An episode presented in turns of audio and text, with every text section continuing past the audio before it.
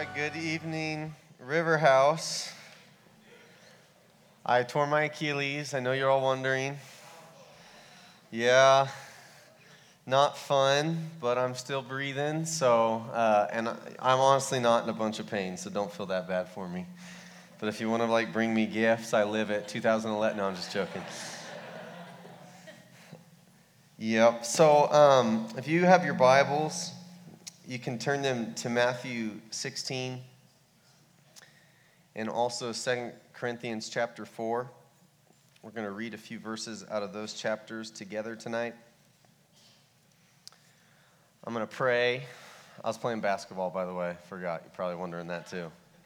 It was lame. It was a lame injury, but scary. So, surgery in the morning. You can honestly be praying for that if you want to pray. Lord, we thank you uh, that you, your word's powerful, God, and you don't waste uh, a moment, you don't waste a word on us. And so I just give you permission to speak right now, Jesus, in a way that will uh, enliven us, God, that your resurrection power will be loosed at these words and that you will actually accomplish a work within our hearts tonight, God. God, give us spiritual eyes to see and perceive your ways. God, come and, and open the eyes of our hearts tonight, I pray, by your miracle grace and your power. In Jesus' name. Amen. Um, so, I want to talk uh, about uh, spiritual vision tonight and actually having eyes to see and perceive and actually uh, receive revelation. And uh, this is um, going to lead into w- what I will uh, share on November 4th. So I really am asking, uh, I think it would just be great to have a big old family birthday party uh, and, and, and do reflect on where we've uh, been. And, and also, uh, there's some, some things stirring in my heart of where we're going that are exciting and, and I think going to be transformative within our community. And I feel like God's been very intentional uh, kind of brick by brick by brick building this, but that we're actually ushering into a, a new season that's going to have uh, implications really on all of us. And so um, please come that Sunday. I know it's always good to come to church, but I think this will be a significant one just as far as um, setting the precedent and kind of the, the pace for uh, where we're going in the coming years.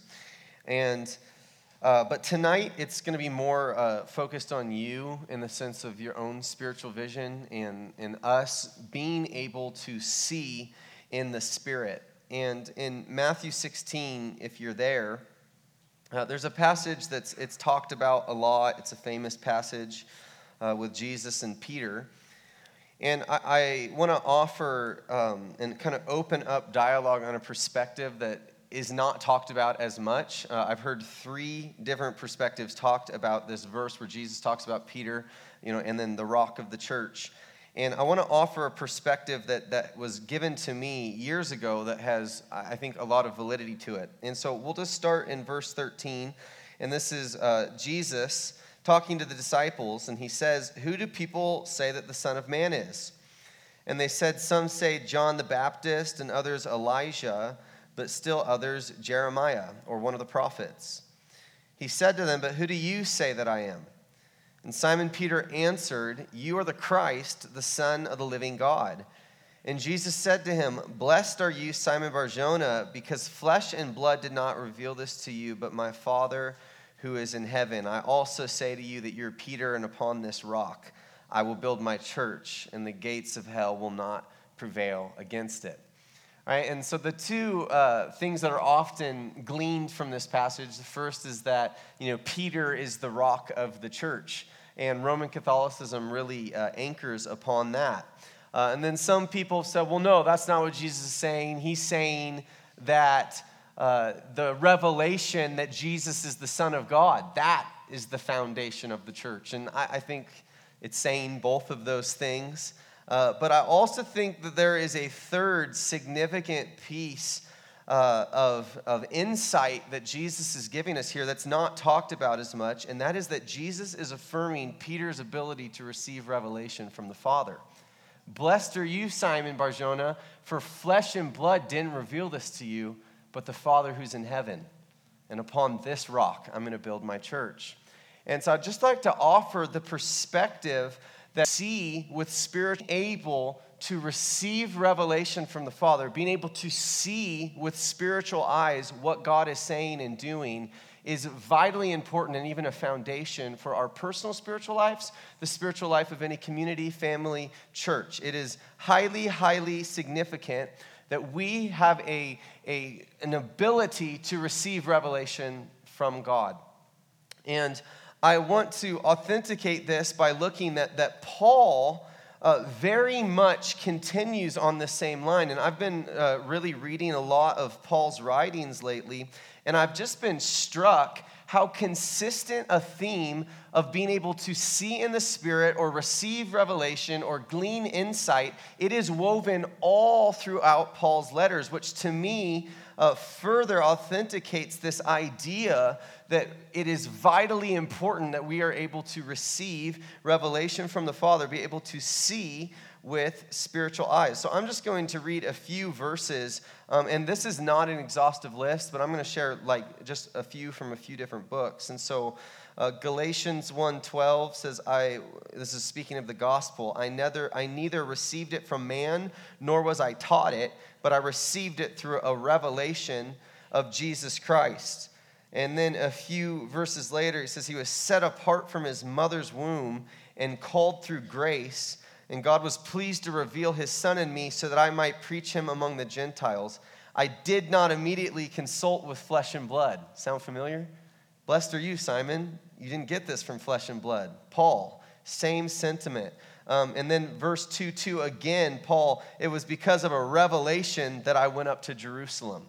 Right, so you see this consistent theme within Paul's writings. Uh, the next book is Ephesians, and there's more references this than in Ephesians, but uh, verse 9, he says, In all wisdom and insight, God made known to us the mystery of his will uh, in verse 1, verse, or chapter verse 17 and 18, he prays that the God of our Lord Jesus Christ, the Father of glory, will give to you a spirit of wisdom and of revelation in the knowledge of God. I pray that the eyes of your heart may be enlightened, opened, flooded with light.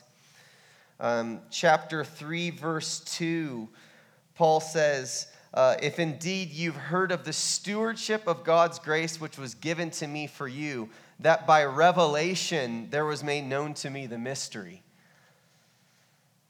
This is good.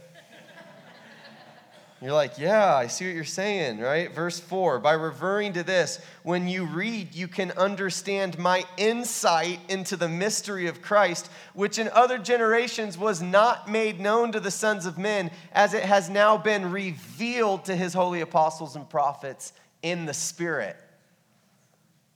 Uh, I'm just picking a few here. A few books later, Colossians. This is uh, Colossians 1 9. It says uh, that he prays that we may be filled with the knowledge of God's will and all spiritual wisdom and understanding. Chapter 1, verse 26 says, Of this church I was made a minister according to the stewardship from God bestowed on me for your benefit, so that I might fully carry out the preaching of the gospel, the word of God. That is the mystery which has been hidden from past ages and generations, but has now been manifest, made known, revealed to his saints. All right, I could, I'm just going to stop there so I could keep going. He talks about seeking the things above where Christ is at the right hand of God. There's this theme all throughout Paul's writings that you have to be able to see in the Spirit. You have to be able to glean insight into the mystery of the gospel. There's this necessity of having eyes that are revelatory. You, you see, you perceive what God is doing, not just with your natural eyes, but you have to be able to see in the Spirit. Amen? And when I start talking on a topic like this, we, we, you know, you could start saying, well, that sounds like, you know, mystical or mysticism. And I say, yes, it does. It's definitely spiritual. It doesn't make sense with our own five senses, our bodies, our logical minds. Right? And sometimes we have this perverted view of mysticism that actually comes in where people act like, like, like people will say things like, you know, that person's a mystic. and they'll say that in, a, in like a bad connotation, which is kind of hilarious because if you are a Christian, you are by default a mystic. You believe your whole life banks upon a man that died, that rose again three days later, and now lives in your heart. like, explain that logically. Right? So it's funny when oftentimes Christians will be like, that person's a mystic. It's like, well, aren't you? Right? We, we sometimes forget that there's a lot of mystery involved in Christianity, right? And but but a lot but because those those connotations and almost like the the word and, and the label, uh, you know, it, the, the concept even of that person's too heavenly minded for any earthly good, right? That's a concept that comes out of an ungrounded sense of, of, of the mystery, where uh, we, we can think of mysticisms and mystics as, as people that are kind of up in the clouds and ethereal and hey, have these spiritual experiences on Sundays, but it doesn't really translate to much on Monday through Saturday. And so there's kind of this divide around it. Does this make sense? And so I actually want to present tonight that true mysticism, the, the ability to, to have a true spiritual experience, to be spiritual people with spiritual eyes, it actually translates into tangible application right? And Paul was a mystic. We see in Second Corinthians chapter 10, uh, and he starts talking about this revelation he has in the third heaven where he, he receives inexpressible commands that man can't even speak to others. And he's actually sharing that in the midst of a very tense drama with the Corinthian church to be proof of the authenticity of his apostolic ministry. Right? So Paul actually banked a lot on these mystical revelations that he had had seen in the spirit. Right? He was very much a man guided by revelation. Right? But Paul is the furthest thing you could ever find from someone living in the clouds. Right? Paul is a contextual, practical theologian that was engaged in the mess of church in speaking to bring about the edification of human beings to fall more in love with each other and with Jesus right? So paul I, I, we're going to look at this passage in, in 2 corinthians chapter 4 and 5 to demonstrate that, that spiritual eyes aren't just like this great thing like you need to see in the spirit so you can see angels. That's not what i'm trying to say. I'm saying we have to be able to see and receive revelation from the invisible god if we're to be practically speaking healthy Christians living healthy, vibrant spiritual lives and fulfilling the ministry that God has given to us. It is highly, highly important and very practical that you see in the Spirit. And we're going to look at the Word of God to, to see what the heck I'm talking about. So we're gonna we're gonna this is kind of a bulky topic, and I'm gonna kind of do my best to get through chapters four and five because there's a lot here but I'm going to give a little context, and then we're going to, I'm going to jump through like five or six verses that, to kind of bump our way through chapters four and five to understand what Paul's doing here and, and, demonstrate the practicality and the significance of being able to see and perceive from God's perspective. To be like Peter, that we can receive revelation from the Father and see what he's thinking, what he's perceiving about situations in our life. Okay?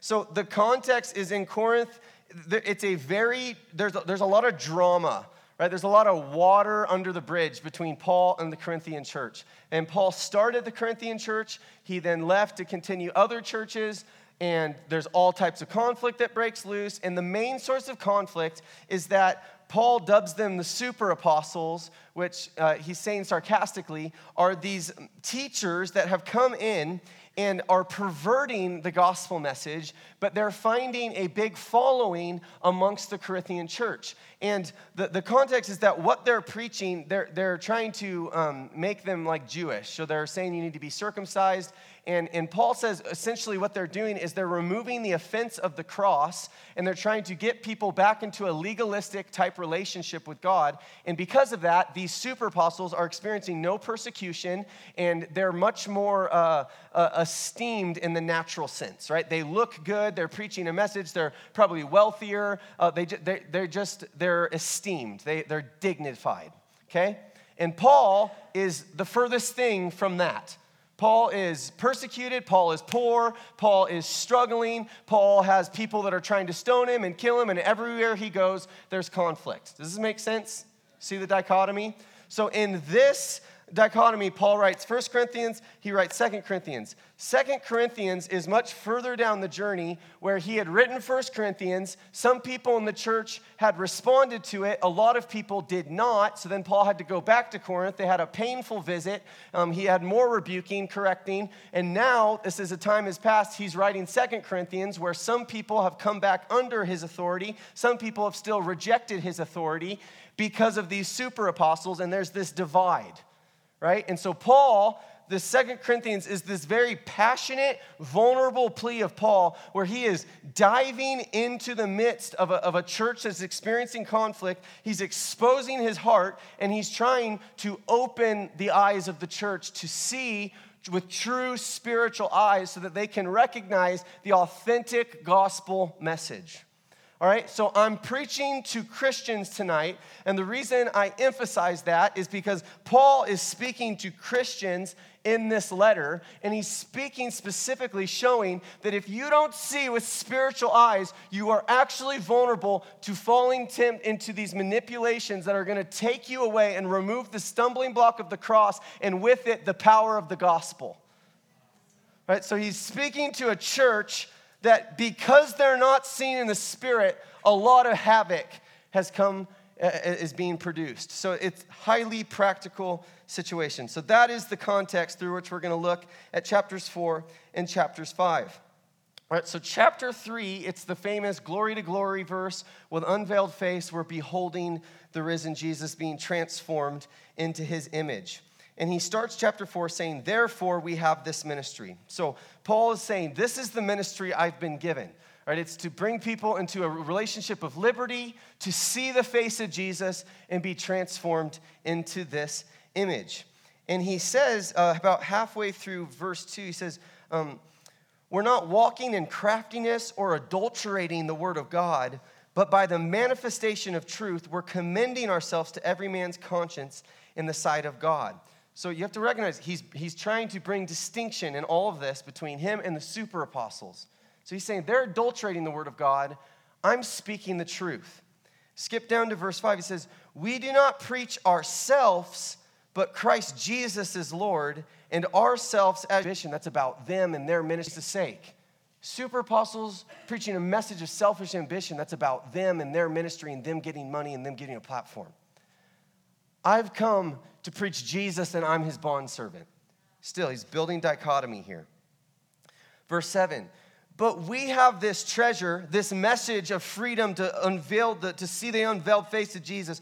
We have this treasure in earthen vessels so that the surpassing greatness of the power will be of God and not of ourselves. And then he goes on to say, We're afflicted, we're crushed, we're perplexed. he says in verse 10, we're always carrying about in the body the dying of Jesus so that the life of Jesus also may be manifested in our body. And what he's trying to answer here for the Corinthians is there's people that said, Paul's not, he, he's not impressive. He doesn't look good. His speech isn't powerful. He's persecuted. He's poor. There's all these things. Why do we want to follow him? We want to follow the super apostles. They're powerful. They seem like it's good. It's, it's, you following me? And Paul's trying to explain, yeah, yeah, I have all these things. I'm not going to try to deny it. I have a life of suffering. I'm bearing my cross. I'm living in this place of contempt and pain in a way. He's not trying to deny it, he's trying to accentuate and actually, again, bring the difference between these two. And then verse 16, I'm going to read verse 16 through 18. He says, Therefore, we do not lose heart, but though our outer man, which is what the Corinthians can see, our outer man is decaying, yet our inner man is being renewed day by day. For momentary light affliction is producing for us an eternal weight of glory far beyond all comparison. While we look not at the things which are seen, natural eyes, but at the things which are not seen. For the things which are seen are temporary, but the things which are not seen are eternal. Right, so he's trying to get them to see you're, you're, you're recognizing the temporary distresses in my life as if that a, you know, means that my message is not authentic. But if you see with the Spirit, you're going to see the eternal that's taking place. And he, he continues on this temporal, uh, on this temporal and eternal. And then he tells us in verse 6 that we walk by faith, not by sight. So he's trying to just, he's, he's building this dichotomy, but he's basically saying, My message is authentic, but you're only going to see that if you can see with eyes of faith. Right, and then here's the stumbling block. If you skip down to verse 15, he's talking about Jesus' death that, that controls him. He says, And Jesus died for all, so that they who live might no longer live for themselves, but for him who died and rose again on their behalf. And this right here, this is the correction that Paul's trying to bring to Corinth. You are drawn to the teaching of these super apostles because they're removing the stumbling block of the cross, which allows you to use the Christian message for yourselves.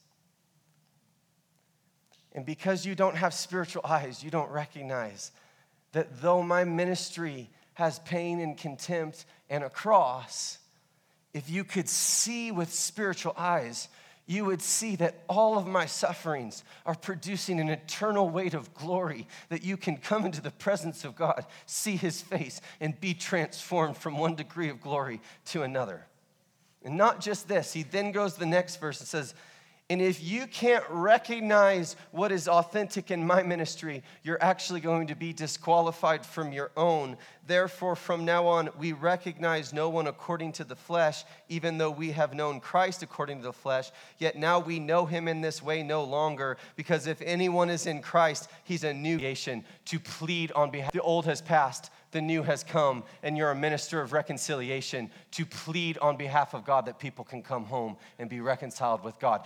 But if you can't have eyes to see that my message is the authentic gospel because all you're seeing with natural eyes and with your own self promotion and own selfish ambition, if you can't have eyes to see, you're to miss it. If you've missed my message, you've missed your ministry. What Paul's trying to plead with the Corinthians. Are you following me here? And the key verse that I just can't get out of my spirit is so that they who live might no longer live for themselves, but for him who died and rose again on their behalf.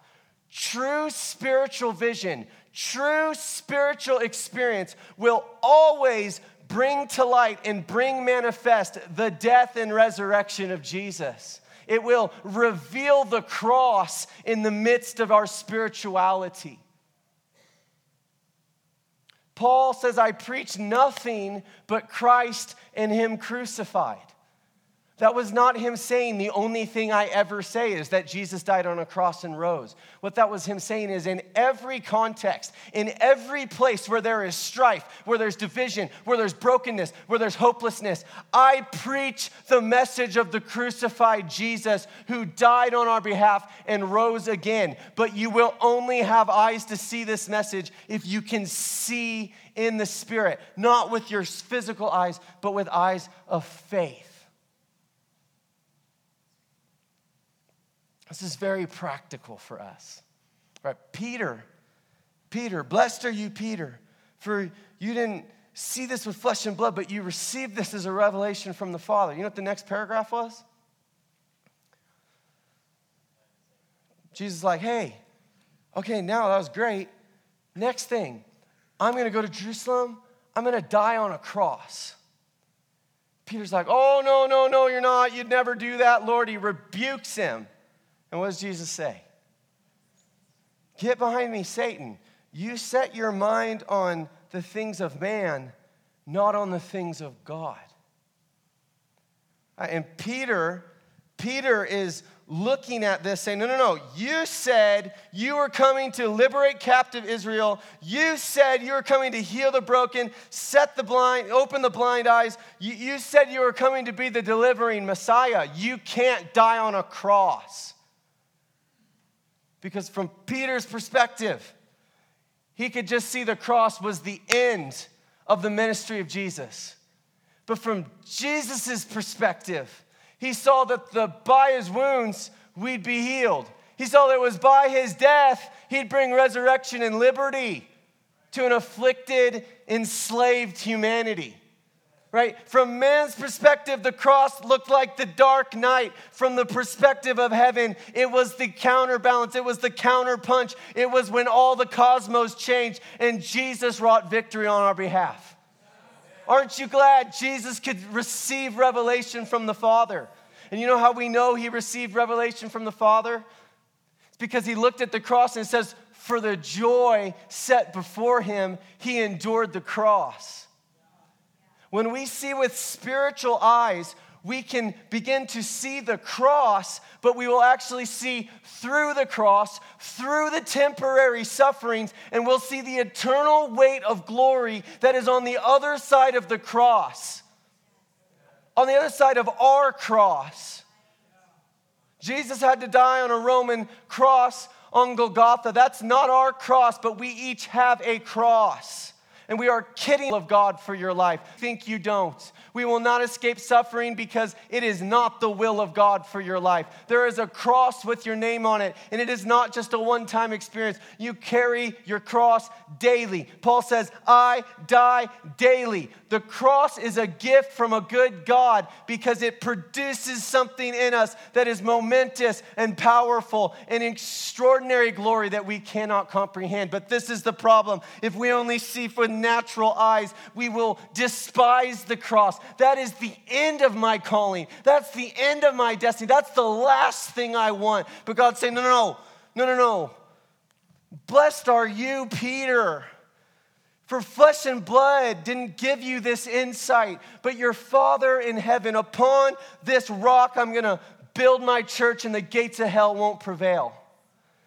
Blessed are you, son or daughter, when you can look at your cross and see through it, right? Faith sees through the temporary into the eternal, and we'll begin to see the joy on the other side of the cross. And we will recognize that in the places where it's difficult, in the places of hardship, the cross is the message of Jesus' self emptying love, and it is the model that we must follow.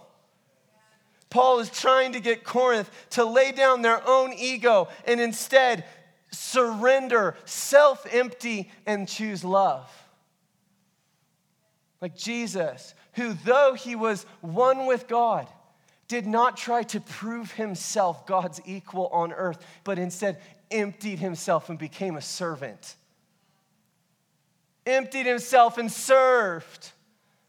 That's the message of the cross. It's the center of the church. It's the power of the gospel, and we, it, it's never going to go away.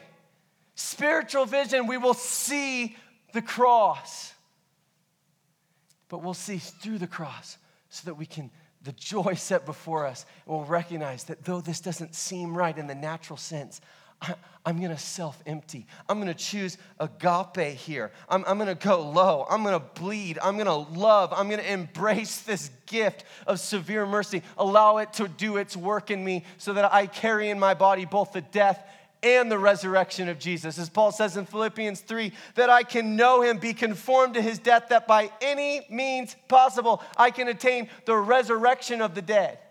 And we can press on to lay hold of that for which he laid hold of us, the upward call of God.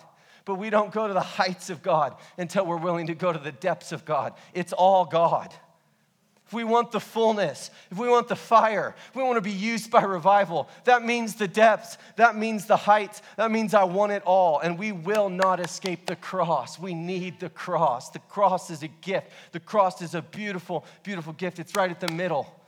Right? We forget sometimes because the cross, it's like gold and it's hanging from our necks and on top of high buildings. It's like, this is beautiful. The cross means victory. Yes, it means victory, only because it also meant the death of Jesus. It was a torturing symbol. It was a, it, was a, it was a cruel and horrible way to die. People looked at crosses and thought pain. People looked at crosses and thought suffering.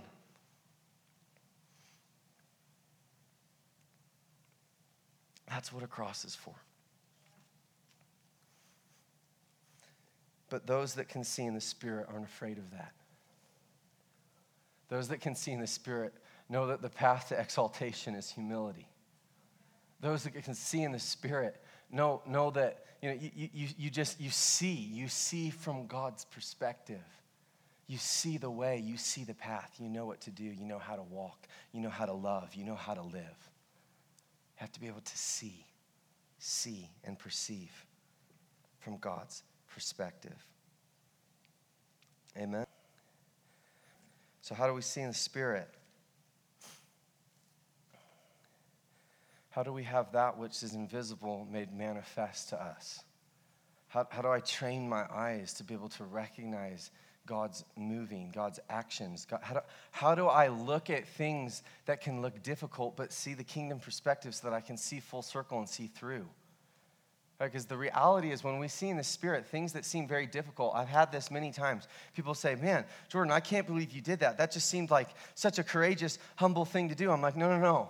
I was actually compelled there. Like it felt good to go there because I could see that's where God was calling me. How, how, do, we, how do we get that vision? John 14, 21 says, He who has my commandments and keeps them is one, is the one who loves me.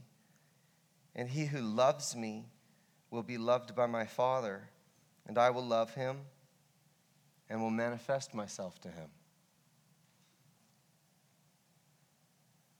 He who has my commandments and keeps them is the one who loves me. And he who loves me will be loved by my Father, and I will love him and will manifest myself to him. It's love, intimacy, secret place. It's the place of revelation. Revelation's the fruit of intimacy, not just of study. It's not the fruit of church. It's not the fruit of listening to worship songs in your car. It can be, but it's about the heart. And the thing I hear often in regards to the secret place, which is not a bad thing, but it's that, you know, I pray all day. I'm like, that's great. I love that you pray all day. We're told to pray without ceasing. It's a beautiful thing to do. But you can talk to your spouse all day and not be intimate. You know, in true intimacy, what they tell me.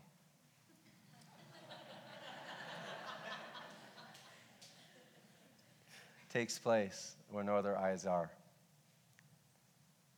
You and God alone.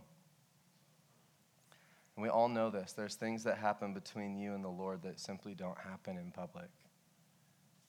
Uh, it's a chamber room, it's a closed space, it's a quiet space, it's enclosed, it's a garden locked, a spring sealed. You can't trespass into it. It's, it's the secret place of the steep pathway where the beloved comes to meet. That's the the ground. That's the sacred place. That's the garden where revelation springs. It's probably the most simple and most difficult thing I'll say tonight. Is we have to be a people of the secret place. Have to be a people that actually prioritize the presence. And I think by far the hardest thing, the hardest battle I find with my time is to not be a Martha, but to stay a Mary as life gets busier and crazier. And it's so easy to justify it away in so many ways. And because we live in a world that idolizes productivity. And I've heard it said that an idol is anything you have to consult before you say yes to God. And I find that typically, before I say yes to spending time with God, I got to check Am I going to be able to get done everything I needed to get done today?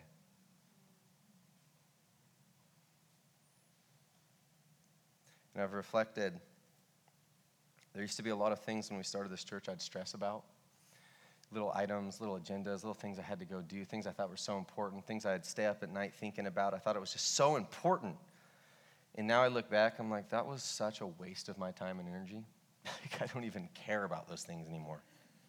And that's two years of perspective, two years of hindsight. And it can be sobering to think about from eternity's perspective how much am I doing really doesn't matter that much in a day.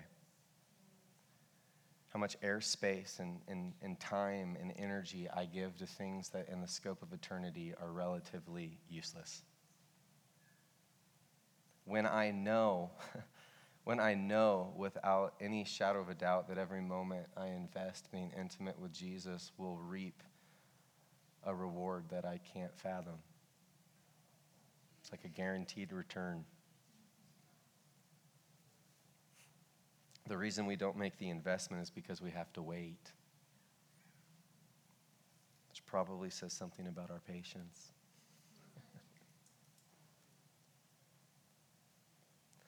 The word pneumatikos, what Paul uses to describe spiritual gifts, interesting word. We say spiritual gifts. It's not spiritual gifts, it's pneumatikos. That's what it says. Um, so we've added gifts to kind of try to make sense of what kiss uh, of her means.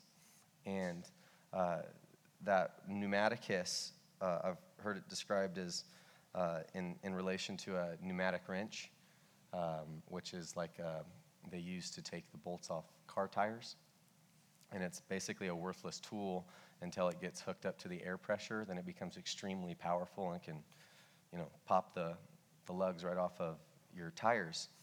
And it's when the wind blows through it. And so it's you know, interesting in the same sense, pneumatikos, these spiritual gifts, the, the spiritual aspects, right? The mystical side of who we are as Christians actually only works when the wind of the Spirit's blowing through us. Right? You ever tried to prophesy when you're not in the anointing? It's like, I think you're worse than when you started. You're probably more confused, just like me. Right? The, the gifts don't work unless the Spirit's blowing through us. Same principle as John 15. The vines don't bear fruit unless we're connected to the life source. And it's no different with our spiritual vision. We have no capacity to see in the Spirit unless we are vitally connected to the Spirit Himself. Right? It's like we get so just encompassed, right? It's when we are in Jesus, right? So think about it. When we're in Jesus and we look out, who are we seeing through? Jesus. Seen in the Spirit. Right? When we're in Jesus, it's very easy to see in the Spirit because we're in Him. And the harrowing part about Peter's story, he's in the Lord, or he's with the Lord, has this huge moment. You're going to be the rock of the church. Like, gosh, yes. And we know he didn't have the maturity yet to fulfill that. He hadn't embraced his cross yet. Just, a note. Because it went to his head, we know it went to his head because only moments later he's in the flesh. So when Jesus says, I'm going to die, he sees it in the flesh. So he's in the spirit. Somehow he sees with spiritual vision and then minutes later he doesn't because he's in the flesh, which would demonstrate that we're not talking about some type of a one and done relationship where once we've got it, it never leaves. But it's a minute to minute consciousness that I'm connected and I'm processing decision after decision after decision in relationship and vital connection to Jesus. Is this good?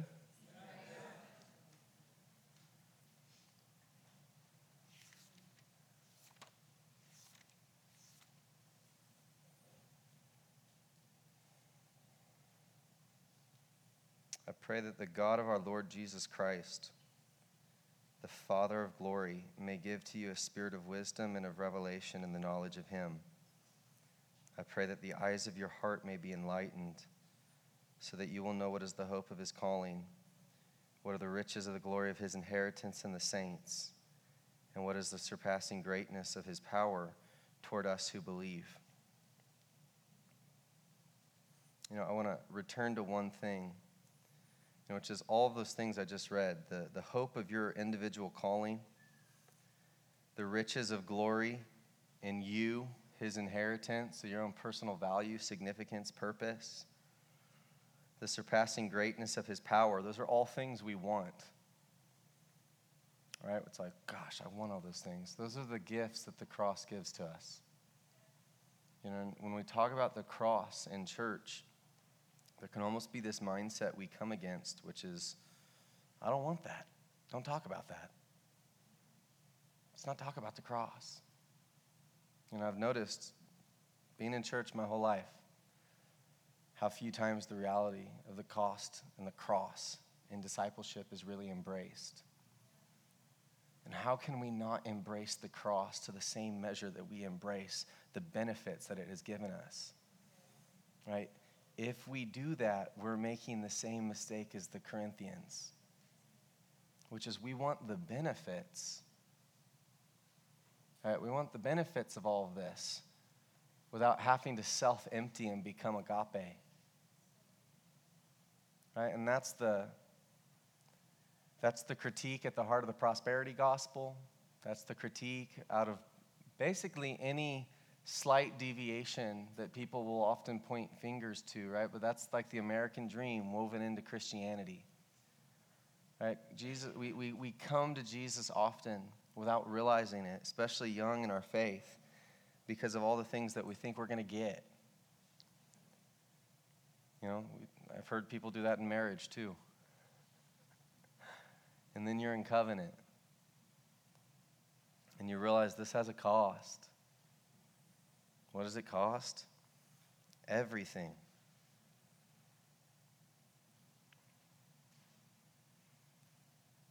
How often? Every day. But if you won't deny yourself and pick up your cross and follow me, you're not worthy to be my disciple. Spiritual vision will create a culture that is cross centric. St. Francis of Assisi said, when, when you die, he said, open me open, open me up. He said, the cross will be imprinted upon my heart because I've meditated upon it for so long. We must embrace the cross with the same fervency and hope and joy that we embrace the resurrection. So it's both. That's, that's the life that Paul modeled. That is the authenticated gospel of Jesus Christ. And if we're to grow up into salvation and become the full expression of what Jesus paid for, then I want to be like Paul. Because Paul was like Jesus. And if I have spiritual vision, I won't be afraid of that.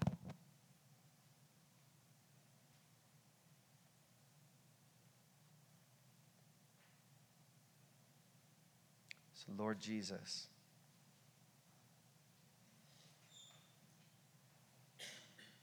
I ask God that you will save us, that you will lead us away from any influence that wants to hinder agape, that wants to infiltrate or in any way diminish the power and the vibrancy of your self giving love that was most perfectly demonstrated on the cross of Calvary. God, may we, like Paul, carry in our bodies both the death and the resurrection of Jesus. God, may we become disciples in the most authentic sense of the word. We don't want to live for ourselves. We want to live for Him who died and who was raised for our sake. I ask, Holy Spirit, that tonight you'll open the eyes of our hearts to see, that we'll begin to perceive situations in ways that we never have before, that we will begin to see the most abounding joy that is right on the other side of what we've ran from or pushed aside for so long. God, I pray, Holy Spirit, that you convict us of if we're anywhere other than at the feet of Jesus. God, that the posture of our lives will be tender and vulnerable and receptive at your feet. So that as we receive revelation from you, we're empowered to live our lives in a way that, from eternity's perspectives, really matter. God, we want our lives to matter. We want tomorrow to matter. We want Tuesday to matter, God. We want every day, every breath, every thought, every word, we want it to matter. And to do that, God, we need your eyes, we need your vision. And so I thank you, Holy Spirit, that you are doing a good work inside of us tonight. God, I thank you for the some crosses are made like in each one of our lives right now, God. I'm reminded of Tozer who said some crosses are made of gold and silver and costly gems, and they incite the jealousy of others. And some crosses are made of feathers, and that they aren't they don't look heavy to anybody else, but they crucify us nonetheless. And some are, are made of iron and heavy things that hurt us in and of themselves. But the reality is that you make crosses. You're a genius at making crosses. God, and those crosses accomplish a good work within us, putting to death the flesh so that you can bring an exponential release of the glory glory of God. I thank you, God. I lift up each one in this room that is experiencing momentary light affliction. I pray, God, that tonight in the Spirit, you will open the eyes of their heart that they can see through this temporary pain, God, and they will see the glory, God, the eternal, incomprehensible weight of glory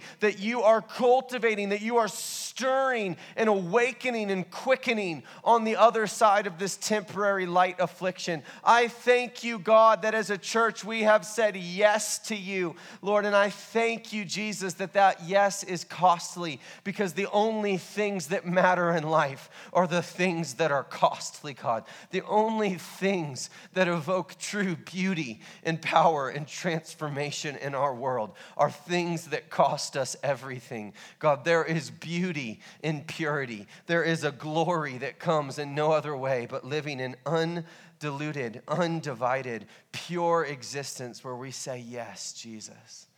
Yes to you yes to you. So make us a people of the secret place, God. Make us a people of intimacy. Make us a people of spiritual vision, I pray, so that we can fulfill the upward call of God that you have placed upon each one of us and placed upon us as a community. Lord, we want eyes to see your ways, eyes to see your wisdom, eyes to see your, your mode of operating within the earth, Jesus. I thank you, Jesus, for what you're doing right now. And I bless you tonight in your holy and your powerful name. Amen.